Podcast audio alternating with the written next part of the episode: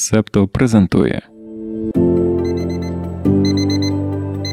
П'ятниця, 26 травня 2023 року. Ранкове допіо.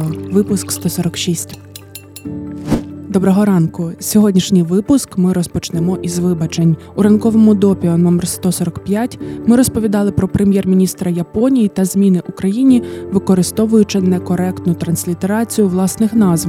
Те, як ми говорили, Кісіма, Фукусіма, Сінзо це все від лукавого, себто від русні. Потрібно було сказати, що прем'єр-міністра звати Фуміо Кішіда. Саміт групи семи відбувався у місті Хірошіма, а критику викликали державні похорони Шінзо Абе. Про нашу необачність ми зрозуміли вже тоді, коли випуск було начитано, і вирішили, що переначитувати не будемо, а хочемо визнати свою помилку та використати цю нагоду, аби поговорити про японсько-українські системи транскрипції та транслітерації. Тож, найперше, вибач нам нашу необачність та недбайливість до деталей. Вони важливі. Надалі ми будемо вживати саме Кішіда, Хірошіма та Шінзо, і тебе закликаємо до цього. Пояснюємо, чому найперше, що таке транслітерування, це те, як ми передаємо одну писемність знаками іншої писемності. Є ще транскрипція. Вона має на меті відбити звуковий склад мови. Себто транслітерування це про те, як ми іншомовні слова пишемо, а транскрипція як вимовляємо. Як ти розумієш, це не щось рандомне. Не можна просто брати і як захочеться транслітерувати та транскрибувати. Є напрацьовані стандарти, системи, протоколи. Ми не будемо на цьому зупинятися, просто знай, що це дуже серйозна тема в нашому глобалізованому світі. Ми рухаємося далі до японських слів в Україні. Тут маємо певну проблему саме через те, що зараз у нас немає єдиної затвердженої системи транслітерування та транскрипції. Дуже тривалий час для запису та вимови японських слів українською мовою використовували сюрприз-сюрприз російську систему Поліванова. На ютуб-каналі Дмитра Авраменка є відео, в якому він пояснює, що не так з цією системою. Ми додаємо лінк в опис, знайдеш його серед використаних матеріалів. Якщо коротко, то Поліванов її розробив ще 106 років тому, і з того часу її майже не змінювали. В основі цієї системи правила фонетики російської мови та японська система, якою і в сучасній Японії майже не користуються. Вона була розроблена для носіїв мови та є неактуальною для іноземців. Система Поліванова не зовсім точно передає звучання деяких японських складів. Наприклад, «ші» пропонує писати та вимовляти як сі, джі як дзі. Те, що система Поліванова закріпилася в українській мові, це логічно, зважаючи на те, як довго Україна була в різних формах формальної та фактичної залежності від Росії, і як довго вже після 1991 року Росія продовжувала свій вплив на український інформаційний простір. Але сьогодні неправильно тягти залишки колоніального минулого, тим паче, що наша мова дозволяє передавати значно більше звуків та робити їх максимально автентичними. Є декілька систем, розроблених для української мови. Деякі з них створювалися ще всередині ХХ століття, тож є калькою системи Поліванова, але є система Коваленка. Її розробили у 2012-му на основі порівняльного аналізу систем японської та української мов. Система Коваленка, на думку фахівців та фахівчинь, дозволяє найбільш якісно відтворювати японські слова українською. Зараз жодна з систем не прийнята як єдина та офіційна. Через це у нашому інформаційному просторі мішанина. Ми прем'єр-міністра назвали Кісіда. Президент Зеленський тиснув руку пану Кішіді, але музей миру відвідував у Хіросімі. Кав'ярні, які продають мочі, сперечаються у коментарях, що називати цей десерт моті вони теж можуть.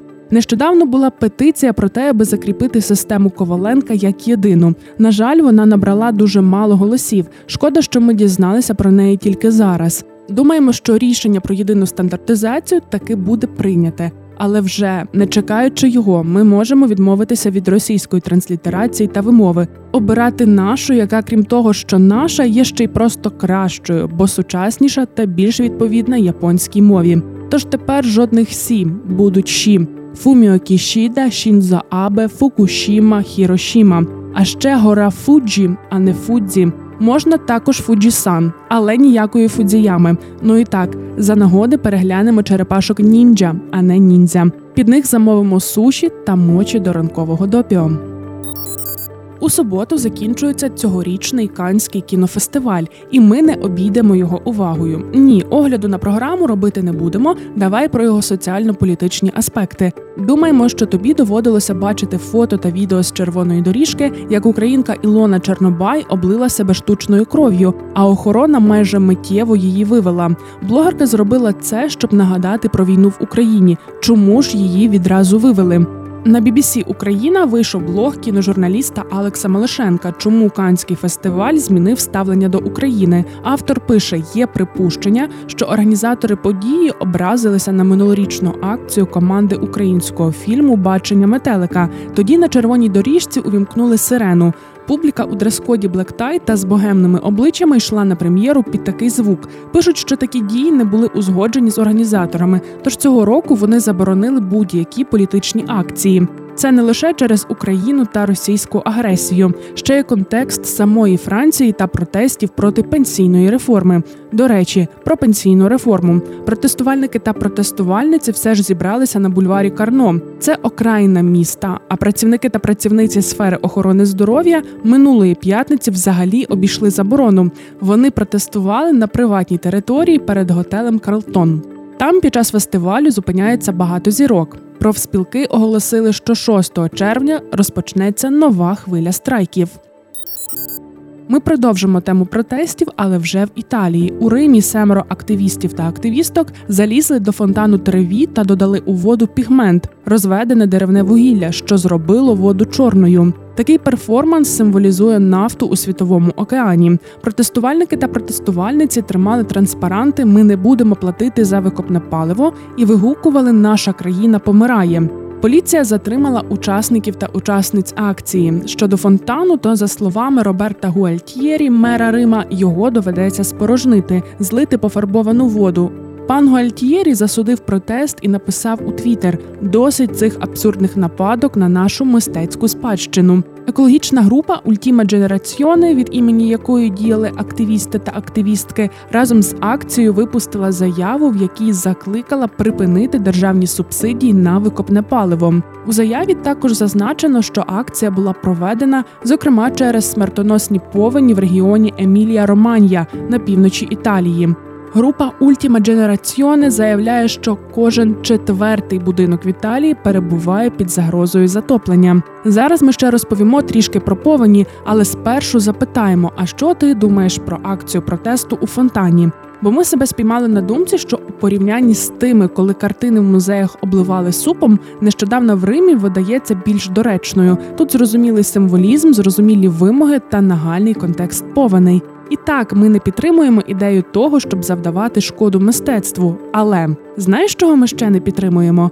Коли уряди закривають очі на глобальні невідворотні проблеми і не роблять нічого, щоб адаптувати свої міста та країни до наслідків кліматичної зміни і цим самим врятувати життя людей.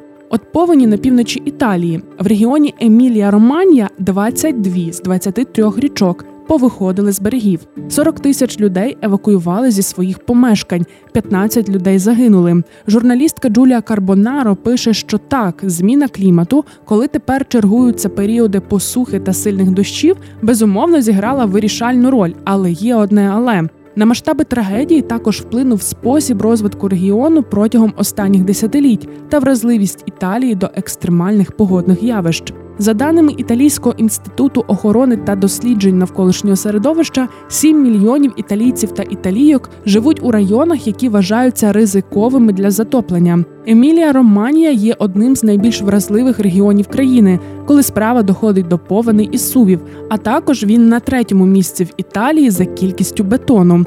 За останні роки гектари землі були покриті бетоном під нове будівництво. Це зробило регіон більш вразливим до повеней, оскільки надлишок дощової води ледь-ледь вбирається землею. Ще у 2014 році уряд Італії представив план, який мав би запобігти подібним трагедіям, яка сталася зараз. План передбачав 8 мільярдів євро для проєктів, які захистять країну від ризику повеней, сувів та інших екстремальних погодних явищ. Що ж дав цей план? Нічого він по суті не дав, тому що його до кінця не реалізували. Більшу частину з виділених коштів просто не витратили. Перші чотири роки реалізації показували прогрес. Але в 2018-му приходить новий уряд на чолі з Джузепе Конте, і гроші з цієї кліматичної програми перенаправляє. Між іншим, Джузеппе Конте дружній до Путіна політик. З 2018 року проєкти спрямовані на те, щоб зробити територію Італії більш стійкою до екстремальних погодних явищ, сповільнювалися тривалими та складними бюрократичними процесами, затримувалися або призупинялися. Таким чином, регіон Емілія Романія у період з 2015 по 2022 рік планував побудувати 23 захисні басейни вартістю 190 мільйонів євро. Коли цього місяця річки масово вийшли з берегів, то можна було розраховувати лише на 12 функціонуючих басейнів, 9 ще не добудовані, а два працювали лише частково.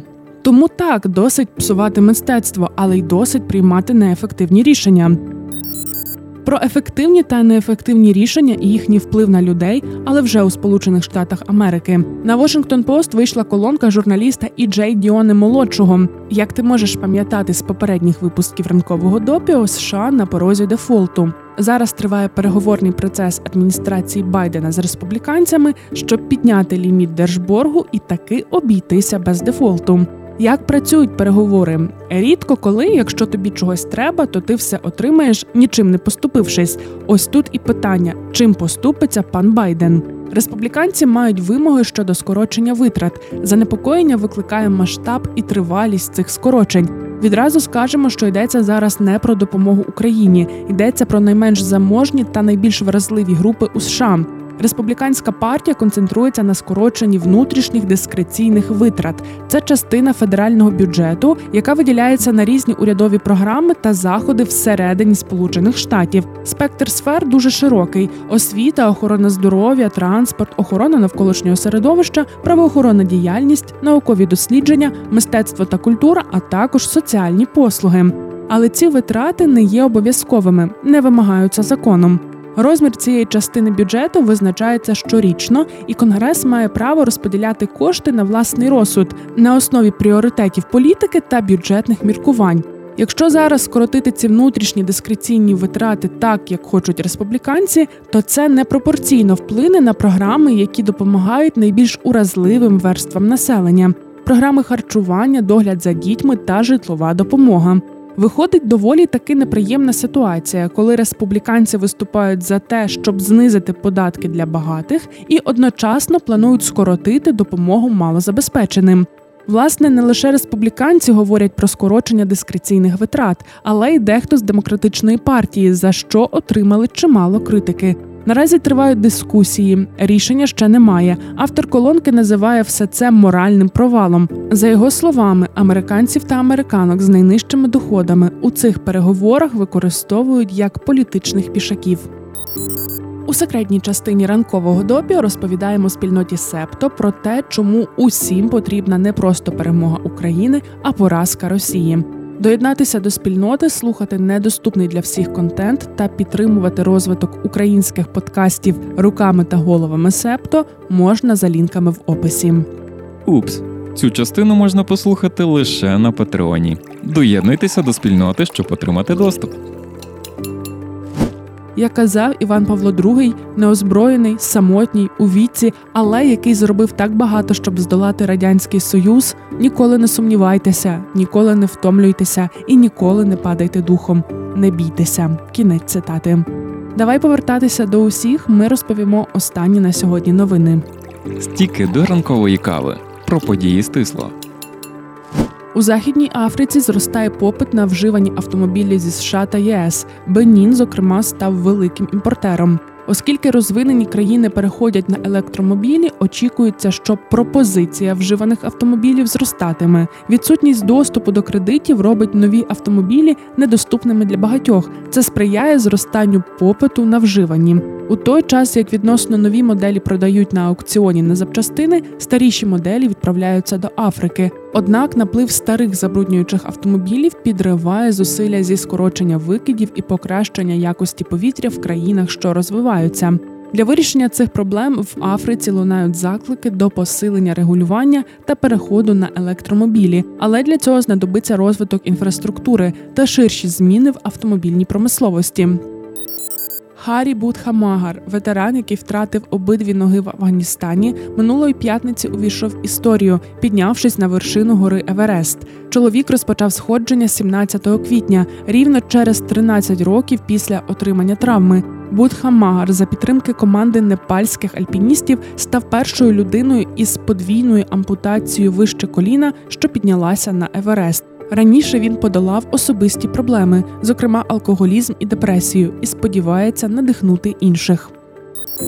У неділю, 28 травня, відбудеться другий тур президентських виборів у Туреччині. На початку тижня Сінан Оган, який за результатами першого туру посів третє місце, сказав, що в другому турі підтримує чинного президента Ердогана. Це був 146-й випуск ранкового допіо. Його написала я, Дарина Заржицька. Продюсер подкасту Антон Ткачук. Моніторингом новин займався Сашко Монастирський. Візуальний стиль створив Марк Мостовий. Доступ спільноті до повного епізоду забезпечує Андрій Рубцов. У TikTok та Instagram знають про ранкове допіо, бо над цим працює Олег Левій. Цей випуск ранкового допіо ми створили завдяки гранту від програми Стійкість, яку виконує фонд Східна Європа у консорціумі неурядових організацій на чолі з ЕРІМ та коштом Європейського союзу. Думки, викладені у випуску, не обов'язково відображають позицію організацій партнерів консорціуму та Європейського союзу. Почуємося. Ви прослухали подкаст Ранкове допіо. Шукайте септо в соцмережах, діліться враженнями та розповідайте іншим.